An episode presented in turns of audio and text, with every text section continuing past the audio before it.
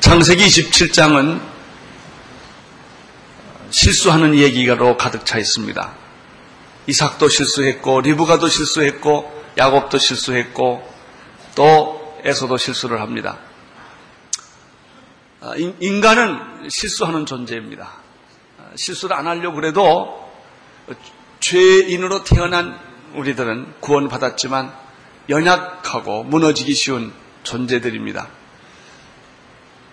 인간의 특질은 본질은 실수하는 데 있고 하나님의 본질은 그 실수한 인간을 용서하시고 다시 세워주시고 다시 만들어 주시는데 있습니다. 우리가 믿음의 조상이라고 어, 부르는 이삭과 그 아내 리브가도 끝까지 하나님의 약속과 예언을 신뢰하지 못하고 도중에 인간적인 생각과 조급한 마음 때문에 실수하고 불신앙에 빠지는 빠졌던 그런 한 사, 사건을 오늘 우리가 27장에서 봅니다. 1절을 먼저 읽겠습니다. 1절 시작. 이삭이 나이 많아 눈이 어두워 잘 보지 못하더니 맏아들 에서를 불러 가로되 내 아들아 하매 그가 가로되 내가 여기 있나이다. 이삭이 나이 많이 들어 눈이 어두워지게 되었습니다. 젊었을 때보다도 이제 체력이 떨어지고 기운이 쇠할 나이가 되었을 때 눈이 침침해졌을 때 사람들은 쉽게 환경에 쉽게 적용하고 그리고 인간적이 되기가 아주 쉽습니다. 나이가 들면 본의 아니게 불안해집니다. 두려움에 사로잡히게 되고 불신앙에 빠지게 됩니다. 이삭도 예외는 아니었습니다. 그는 미래에 주어질 하나님의 약속보다는 현재 상황에 더 민감하게 반응을 했고 인간적인 생각이 먼저 신앙적인 그 믿음보다 앞섰던 일을 여기서 보게 됩니다. 이삭에게 있어서 실수는 무엇입니까? 그것은 에서를 부른 일이었습니다. 1절에 보면 이삭이 나이 많아져서 잘 보지 못할 그때 맏아들 에서를 불렀다고 말했습니다. 에서를 왜 불렀을까요? 하나님의 뜻을 거역했기 때문에 그렇습니다. 하나님은 쌍둥이를 이삭에게 주었을 때 먼저 에서, 에서에게 큰아들인 에서에게 장자권의 축복을 준 것이 아니라 둘째인 야곱에게 장자권의 축복을 주었습니다. 그러나 야 이삭은 이것이 도대체 마음에 들지를 않았습니다. 왜 하나님은 왜 작은 자가 아, 큰 자가 작은 자를 섬기라고 하셨을까? 에서에게 장자권의 축복을 주는 게 마땅인데 왜 하나님은 이 순서를 바꿨을까? 에, 이삭은 그것이 마음에 불편했습니다. 이삭은 인간적으로 에서를 좋아했습니다. 야곱보다는 에서가 남성답고 활달하고 사냥해서 그 자기에게 음식을 잘 주었기, 그 별미를 만들어 주었기 때문에 어, 그 에서에게 더 애정이 많았습니다. 여러분 부모가 자식들에게 편애를 가지면 사고가 생깁니다. 나는 여러분들의 자녀들을 편애하지 않게 되기를 바랍니다. 부모들은 내가 자식은 편애하지 않는다고 말합니다. 그러나 여러분이 편애하지는 않겠지만 자식이 그렇게 느끼는데 문제가 있습니다. 만약에 자식이 그렇게 느꼈다면 편애하신 것입니다. 자식들이 느낄 때 부모가 나를 사랑한다고 똑같이 사랑한다고 느끼게 하셔야 합니다. 그러나 이삭은 이 부분에 있어서는 실패를 했습니다. 이삭은 에서를 더 사랑했고 리브가는 야곱을 더 사랑했기 때문에 그랬습니다. 하나님의 명령은 야곱을 약속의 후계자로 세우라는 것인데 이삭은 이제 야곱을 후계자로 세우고 싶은 마음이 없었습니다. 그래서 에서를 부른 것입니다. 1절이 그 얘기입니다. 맏아들 에서를 불러 가라되 내 아들아 라고 말할 때 에서가 내가 여기 있나이다 라고 대답을 합니다. 창세기 25장 조금 전장으로 가보십시오. 창세기 25장 22절, 23절에 보면은 쌍둥이를 하나님이 주셨을 때 예언이 나타납니다. 이삭은 40세에 결혼했습니다. 20년 동안 아기가 없었습니다. 그래서 아기 달라고 하나님께 간절히 20년 동안 믿음으로 기도했습니다. 그때 하나님이 하나를 주지 않고 쌍둥이를 주었습니다. 이삭은 질문했습니다. 왜 이런 쌍둥이를 주십니까? 그때 대한 해답이 22절, 23절입니다. 같이 읽겠습니다. 시작. 아이들이 그 태 속에서 서로 싸우는지라 그가 가로되 이 같으면 내가 어찌할꼬 하고 가서 여호와께 묻자온대 여호와께서 그에게 이르시되 두 국민이 내 태중에 있구나 두 민족이 내 복중에서부터 나누이리라 이 족속이 저 족속보다 강하겠고 큰 자는 어린 자를 섬기리라 하셨더라 쌍둥이 뜻이 무엇입니까? 라고 말하니까 하나님이 두 국민이다 그랬습니다. 태중에서부터 두 국민이 서로 나누인 것입니다. 그러면서 아주 중요한 예언이 하나 하나님으로부터 나옵니다. 그것은 이 족속이 저 족속보다 강하겠고 큰 자는 어린 자를 섬기리라는 예언입니다. 이삭과 리브가는 쌍둥이를 가지면서 이 아이를 잉태하면서부터 하나님께서 큰 자가 어린 자를 섬기게 되겠다는 이런 하나님의 섭리, 하나님의 계획을 그는 이미 어렸을 때부터 이 아이가 태어나기 전부터 알았습니다. 에서가 아니고 하나님은 야곱을 세우시려 하시는구나. 에서와 야곱이 성인이 되었을 때 한 번은 에서가 사냥을 하고 돌아왔습니다. 그러나 에서는 장자권의 소중함을 깨닫지 못한 영적인 중요성을 깨닫지 못한 장자권을 소홀히 여기는 그런 사람이었습니다. 배가 고팠을 때 에서는 쉽게 장자권을 소홀하게 자기 동생에게 단팥죽 한 그릇으로 장자권을 팔아버립니다. 물론 말로 판 것이지만 그건 굉장히 중요한 의미를 가지고 있습니다. 에서는 자기의 장자권의 소중함을 지키지 못한 사람입니다. 이런 사건을 이삭과 리브가는 잘 알고 있었을 것입니다. 그런데 이런 하나님의 섭리와 계획이 있었음에도 불구하고 이삭의 마음에는 이게 늘 불편했던 거예요. 왜냐하면 에서가 장자가 돼야 되는데 에서가 장자권을 가져야 되는데 라는 생각을 늘 가지고 있었던 것이죠. 우리는 인간적으로 하나님의 계획에 감정적으로 반하는 그런 생각을 할 수가 있습니다. 하나님은 이런 계획을 가지고 가기를 원하는데 내 생각이 감정적으로 동의하지 않기 때문에 또 특별히 이삭은 에서를 사랑하기 때문에 에서에게 이 장자권을 주고 싶은 그런 마음을 가질 수가 있습니다. 그런데 1절에 보면 우리는 재밌는 사실을 하나 발견합니다. 이 장자권을 수요할 때는 가족을 다 동원해서 모든 사람이 있는 데서 잔치와 연회를 베풀고 장자권을 수여합니다. 그러나 오늘 성경에 보면은 이 장자권을 수여할 때 리브가를 뺍니다. 야곱도 뺍니다. 그리고 에서만 부릅니다. 무엇인가 떳떳지 못한 일을 하고 있는 것입니다. 아마 야곱 이삭도 그걸 느꼈을지 모르겠습니다. 하나님이 에서를 장자권 축복하는 걸 원하지 않았다는 사실을 본인이 알고 있었고 또 에서가 실수해서 자기 장자권을 단팥죽 한 그릇으로 동생 야곱에게 넘겨줬다는 사실이 있기 때문에 에서에게 장자권의 축복을 주고 싶지만 그것이 굉장히 껄끄럽고 부자연스럽다는 것을 알기 때문에 이삭은 에서를 따로 불러서 지금 일종의 비밀스러운 음모를 꾸미고 있는 것입니다. 그것이 1절입니다. 아들아 라고 말할 때 에서가 네 제가 여기 있습니다. 그때 이삭은 계속 얘기를 합니다. 2절을 보십시오. 2절 시작 이삭이 가로되 내가 이제 늙어 어느 날 죽을는지 알지 못하노라. 이삭이 이상한 말을 합니다. 믿음이 없으면 이상한 말 합니다. 아주 인간적인 말을 합니다. 이 2절에서 우리는 이삭의 마음을 읽을 수 있어요. 이삭이 굉장히 조급해졌구나. 이삭이 굉장히 조바심을 가지고 있구나. 여러분, 믿음이 없으면 조급해집니다. 믿음이 없으면 조바심이 생깁니다. 조급해지고 조바심이 생기면 일을 그르쳐버리고 마는 것입니다. 나는 오늘 여러분들에게 조바심, 조급함이 없기를 바랍니다. 하나님을 믿는 사람은 일이 안 돼도 여유를 갖습니다.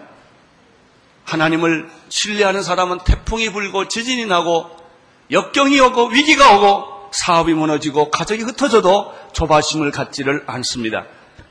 그러나 모든 것을 다 가졌어도 하나님을 잃어버린 사람, 믿음의 생각을 하지 않는 사람들은 자꾸 인간적인 생각을 하게 됩니다. 이삭이 그렇습니다.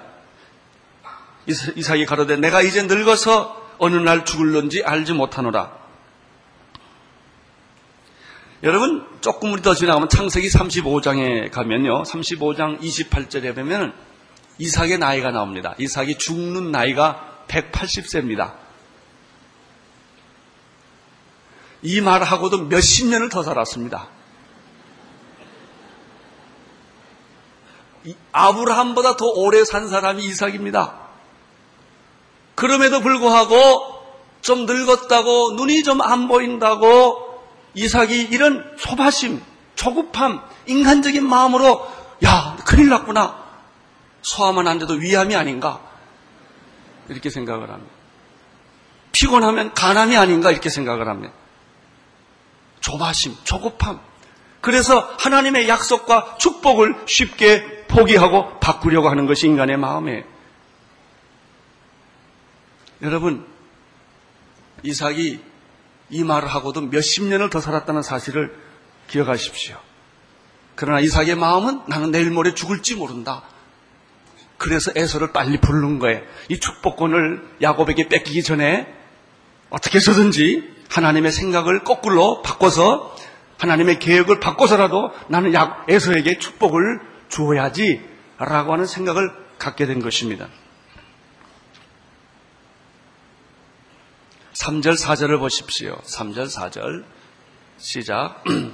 그런 즉, 내 기구 고천통과 활을 가지고 들에 가서 나를 위하여 사냥하며 나의 즐기는 별미를 만들어 내게로 가져다가 먹게 하여 나로 죽기 전에 내 마음껏 내게 축복하게 하라. 당장 죽는 것도 아닌데 믿음이 없으면요 편집증적 생각이 생겨요. 한 가지 사로잡히면 그것밖에 생각을 안 해요. 모든 가능성을 다 막아버리는 거예요. 그리고 일이 당장 일어나는 것처럼 생각을 하고 자기를 설득해요. 그래서 에서에게 말하면 당장, 당장. 너는 지금 전통과 화살을 가지고 산으로 가서 사냥을 해라. 그리고 나의 즐기는 별미를 만들어 내게 가져와서 나를 먹게 하라. 나이가 많아지면요, 먹는 데 관심이 많아집니다. 그리고 나로 죽기 전에 너를 마음껏 내가 축복하게 하라. 왜냐하면 사실 이삭의 마음은 하나님의 마음과 달리 이삭을 에서를 축복해 주고 싶었던 개인적인 그런 감정이 있었거든요. 사랑하는 성도 여러분, 하나님 앞에서 여러분의 개인적인 감정을 죽이시기를 바랍니다. 하나님의 뜻을 쫓아가야 합니다. 내 생각, 내 취향, 내 방법을 자꾸 주장하다 보면은 우리는 하나님과 멀리 있게 되는 그런 결과를 갖기 때문에 그렇습니다.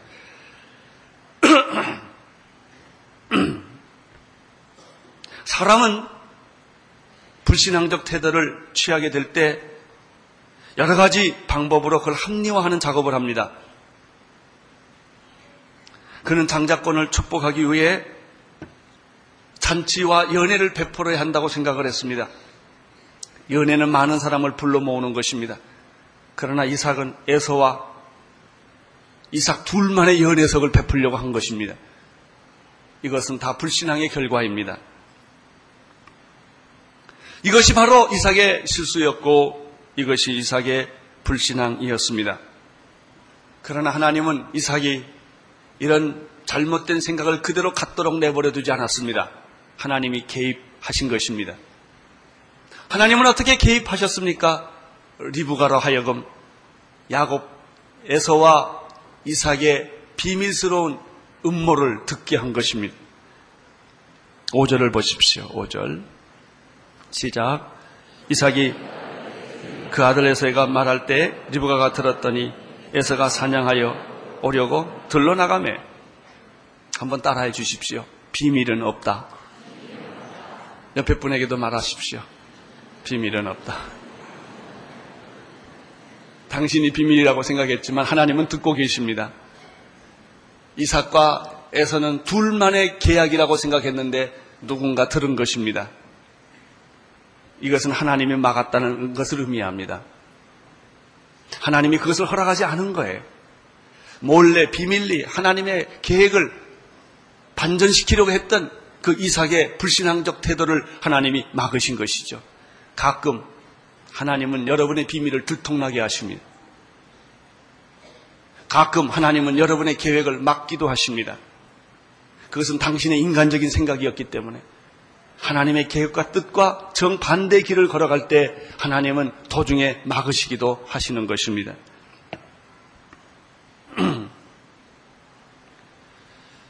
리브가가 이런 비밀스러운 이야기를 들었을 때 리브가는 굉장히 당황하고 고민하기 시작을 했습니다.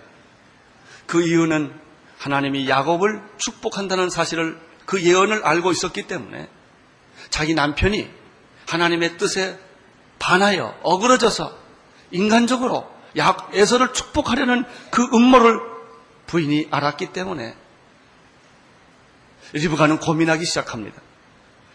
리브가의 고민은 이런 것입니다. 하나님의 뜻을 따를 것인가, 남편의 뜻을 따를 것인가. 우리는 가끔 이런 고민을 합니다. 하나님의 뜻을 따를 것인가, 아니면 직장의 그 뜻을 따를 것인가, 세상의 뜻을 따를 것인가, 조직의 뜻을, 따를 것인가, 내가 하나님을 섬길 것인가, 아니면 남편이 그렇게 싫어하는데 내가 남편을 기쁘게 할 것인가,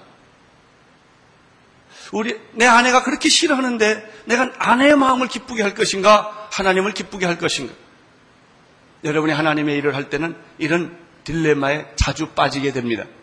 이삭도 그렇게 딜레마에 빠졌습니다. 남편이 지금 생각하고 있는 것이 잘못된 것인데 이걸 막아야 하는 것일까? 아, 나는 하나님의 뜻을 따라야 될 것인가? 이때 리브가는 마음의 결심을 합니다. 하나님의 뜻을 따라야 되겠다고. 그 문제는 하나 정리가 됐습니다. 남편이 잘못 생각하고 있다. 남편이 지금 하나님의 뜻과 정반대 길을 가고 있기 때문에 남편이 하려는 저 음모를 막아야 된다라고 리브가는 생각을 한 것입니다.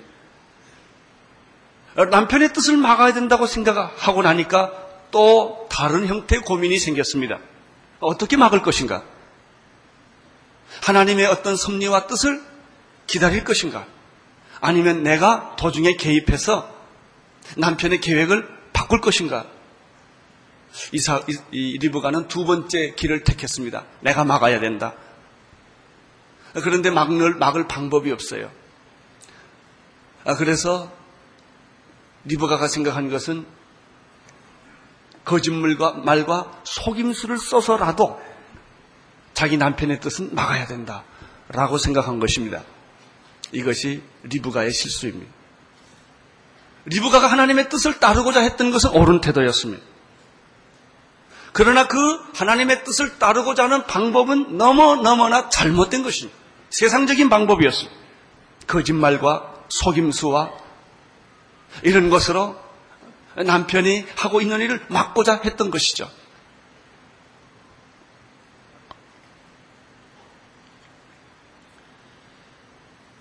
6절7절을 보시겠습니다. 시작. 리브가가 그 아들 야곱에게 일러 가라되 내 부친이 내 형 에서에게 말씀하시는 것을 내가 들으니 이르시기를 나를 위하여 사냥하여 가르쳐 다가 별미를 만들어 나로 먹게 하여 죽기 전에 여호와 앞에 내게 축복하게 하라 하셨다라는 사실을 전해줍니다. 이삭의 실수는 무엇입니까? 하나님의 뜻을 의도적으로 바꾼 겁니다. 하나님이 그걸 원하지 않지만 자기가 개인적으로 에서를 좋아하니까 에서에게 장자권을 주고 싶어 하기 때문에 은밀한 방법으로 하나님의 계획을 뒤바꾸려고 했던 실수를 했어요. 우리가 가끔 이런 실수를 잘 합니다. 하나님은 이 길을 가기를 원하시지만 내 개인적인 취향과 내 개인적인 생각과 개인적인 인간관계 때문에 하나님의 계획을 바꿔보려는 어리석은 시도를 하는 것이죠. 그러면 리브가의 실수는 뭐예요? 하나님의 뜻을 잡은 것은 잘한 것입니다. 그러나 리브가의 실수는 하나님의 뜻을 이루는 방법을 세상적인 방법을 택했다는 데 있는 것입니다. 아무리 선한 일이고 좋은 일이 할지라도 그 방법이 선하고 좋지 않으면 결국 패배하고 수치를 겪게 되어 있습니다. 여러분, 목적이 좋으면 수단도 좋아야 합니다. 그런 대부분의 사람들은 목적이 좋으면 수단은 아무렇게나 해도 된다고 합리화를 합니다. 이것을 가리켜 우리는 합리화라고 말합니다. 네, 목적이 좋기 때문에 사람을 죽이건 비인간적으로 하건 비인격적으로 하건 다 합리화시켜버리고 마는 것입니다. 그것이 죄를 짓는 비결이에요. 죄를 짓게 되는 계기가 되는 것이요. 망하고 수치를 당하게 되는 계기가 바로 여기 있었는데 이것이 바로 리브가의 실수였습니다.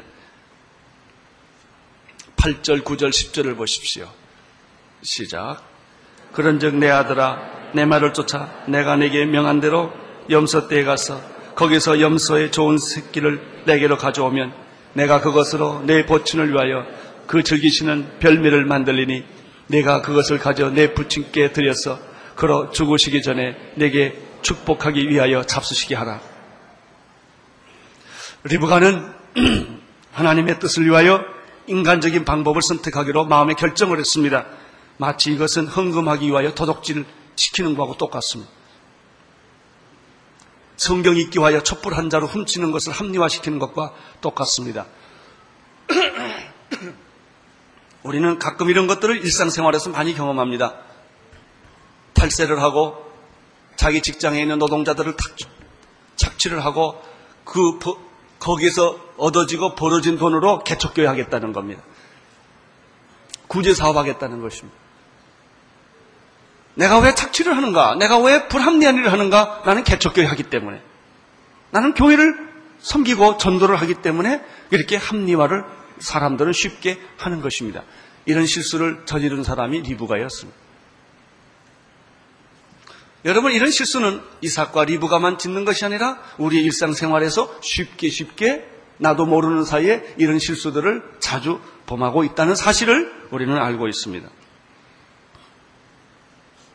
리브가는 이런 생각을 하고 난 다음에 담대해졌습니다. 그리고 아들에게 이렇게 말합니다. 가서 염소 새끼 좋은 곳 하나를 골라와라. 나는 내 남편이 어떤 음식을 좋아하는지 너무나 잘 알기 때문에 사냥은 고기처럼 별미를 만들어서 내 남편에게 그것을 주어서 속일 것이다. 처음부터 어떻게 하다 보니까 속인 게 아니고 처음부터 의도적으로 속일 생각을 가지고 있었던 것입니다.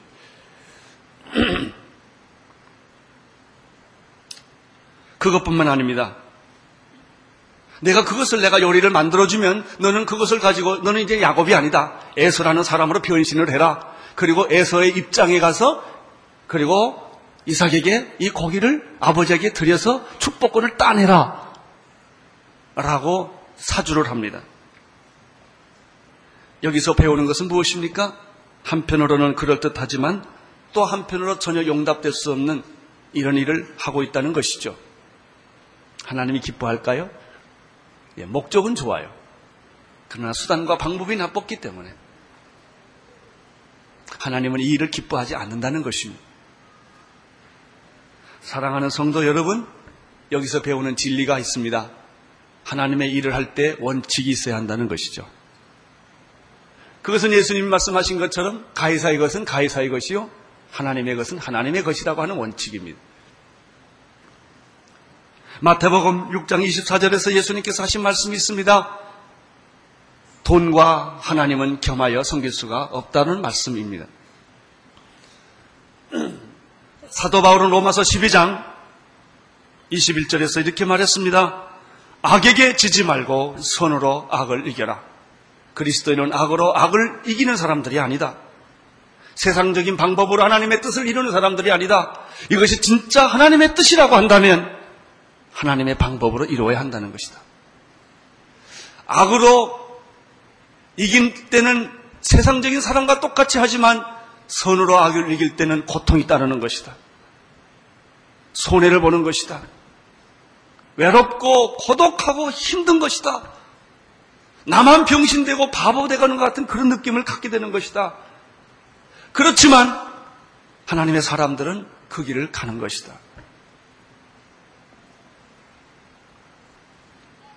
이런 어머니의 제안을 받았을 때 야곱은 어떻게 반응합니까? 야곱은 굉장히 소심한 사람. 에서는 활달하고 남성적이에요. 들강아지.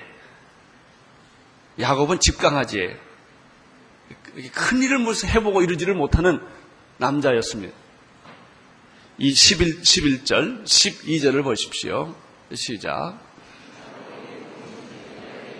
내 형 에서는 털사람이요 나는 매끈매끈한 사람인 즉 아버지께서 나를 만지실 때 내가 아버지께 속이는 자로 베일지라 복은 고사하고 저주를 받을까 하나이다. 야곱의 말은 결코 틀린 말이 아니었습니다. 그는 아버지를 속인다는 것이 몹시 두려웠고 그 결과 저주를 받을 것이라는 생각을 하게 되었습니다. 그러나 리브가의 생각은 달랐습니다. 야곱의 반대를 무시하고 어, 그는 자기 결정한 것을 밀고 나갑니다. 만일 거짓말이 탄로되어 내가 아버지로부터 축복을 못 받고 저주를 받게 될 일이 생긴다면 그 저주를 내게로 돌려라. 내가 다 받을 것이다. 여자가 참 독하다는 사실을 우리는 여기서 또 한번 확인하게 됩니다. 13절을 보십시오. 13절. 시작. 어미가 그에게 이르되 내 아들아 너의 저주는 내게 돌, 내게로 돌리리라. 내 말만 쫓고 너는 가서 그 새끼를 가져와라. 리브가는 아주 단호합니다. 우리는 잘못된 것도 단호하게 행할 수 있다는 사실을 압니다. 리브가는 물러서기를 원하지 않았습니다. 야곱에게 계속 압력을 가기 시작했습니다. 너는 가서 염소 새끼 중에 좋은 것을 골라가지고 오너라. 우리는 우리들 자신 안에서 이런 경험을 많이 합니다. 잘못된 줄, 잘못된 일인 줄 알지만 어쩔 수 없이 상황에 따라서 그 일을 계속하는 사람이 바로 야곱이었다고 하는 것이죠.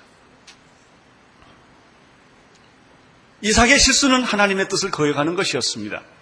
리브가의 실수는 하나님의 뜻이었지만 수단과 방법을 가리지 않고 속임수와 거짓말로 하나님을 뜻을 이루려는 데 있었습니다.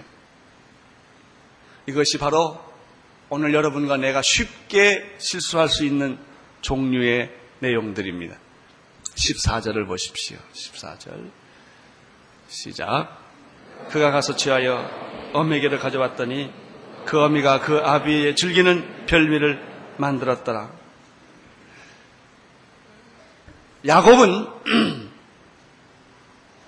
소심한 사람이었지만 소신이 없었던 사람입니다.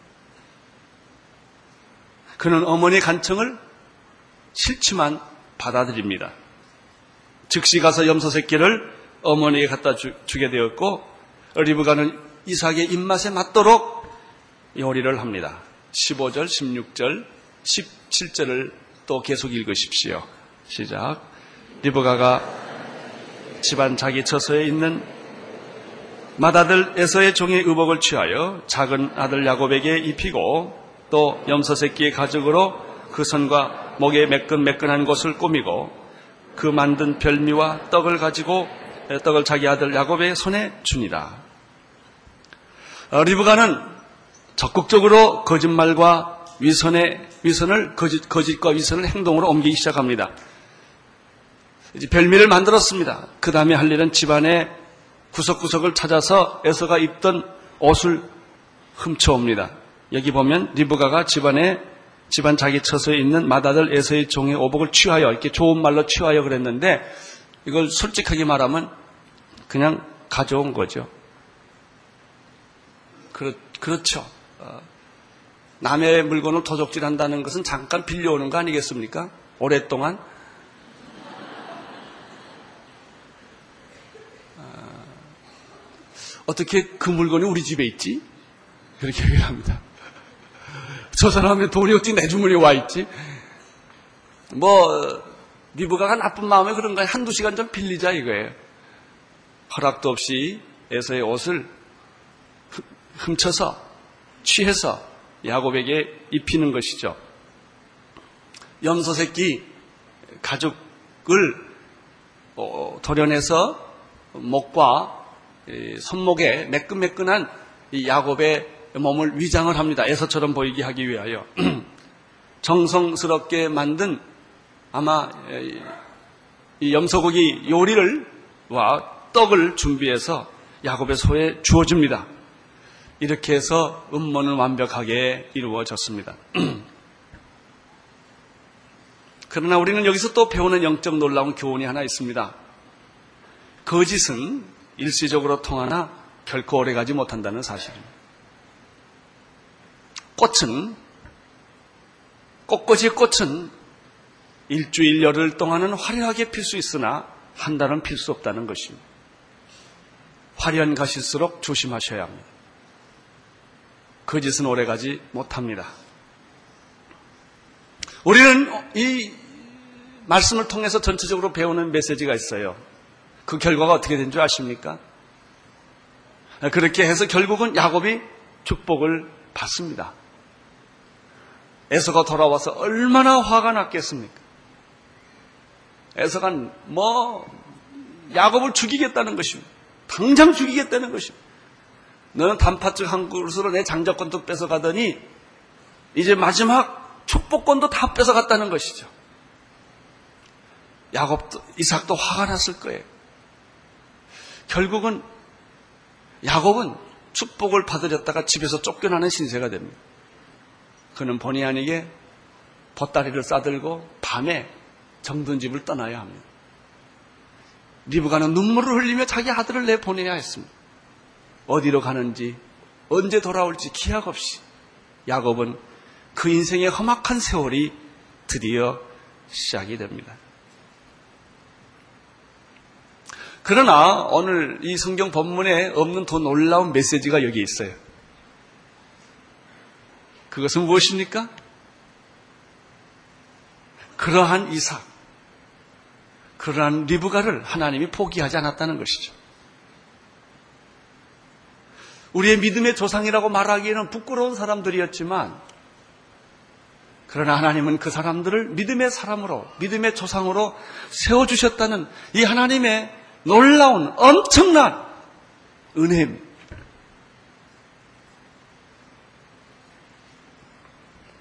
여러분, 우리들이 자격 있거나 믿음이 있어서 우리를 부르신 것이 아닙니다.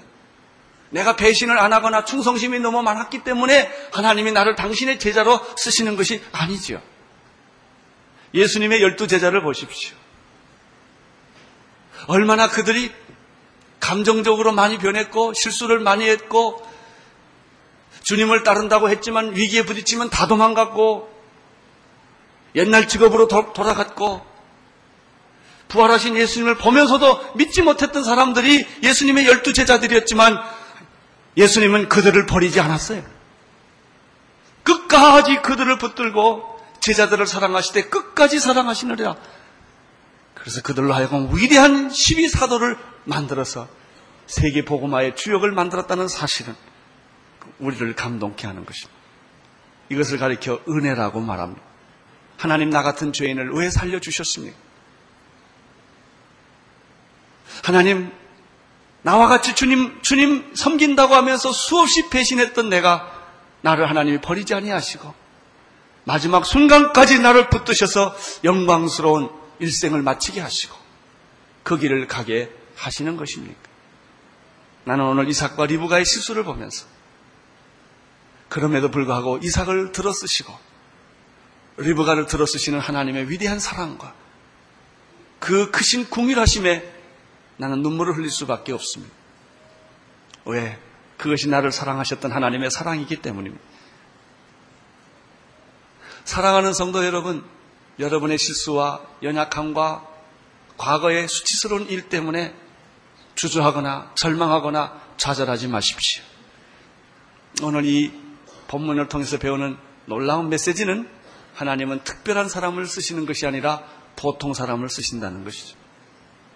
보통 사람들. 나와 같은 보통 사람들을. 여러분, 여러분과 내가 왜 위대해질 수 있느냐?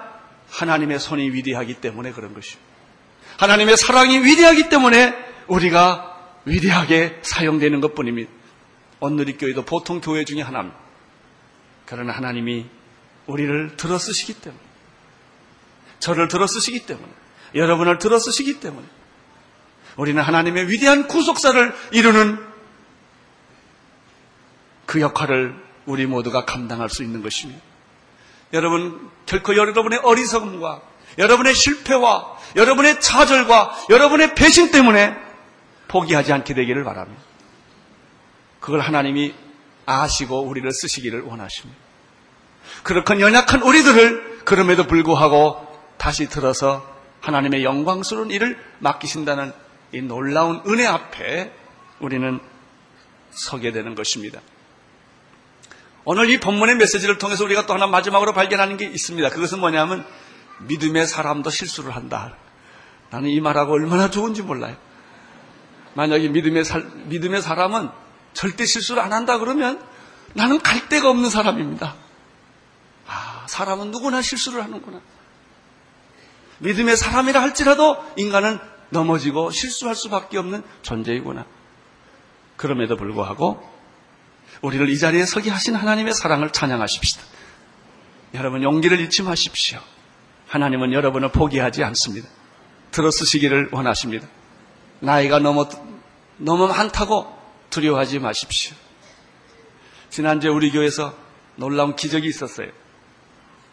만 99세 나신 분이 세례를 받았습니다. 다음 주일날 제가 그분에게 간증을 부탁을 했습니다. 99세 나신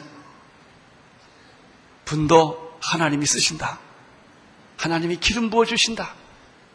그분도 하나님의 나라에는 정말로 꼭 필요한 분이시다. 여러분, 내가 육체가 다리가 잘라지고 몸이 잘라지고 내가 지금 몸을 쓸 수 없을 정도로 약한 사람이라 할지라도 두려워하지 마십시오. 하나님은 당신을 사용하기를 원하십니다. 기도하겠습니다. 이삭과 리브가의 실수가 있음에도 불구하고 들어쓰시는 하나님 아버지.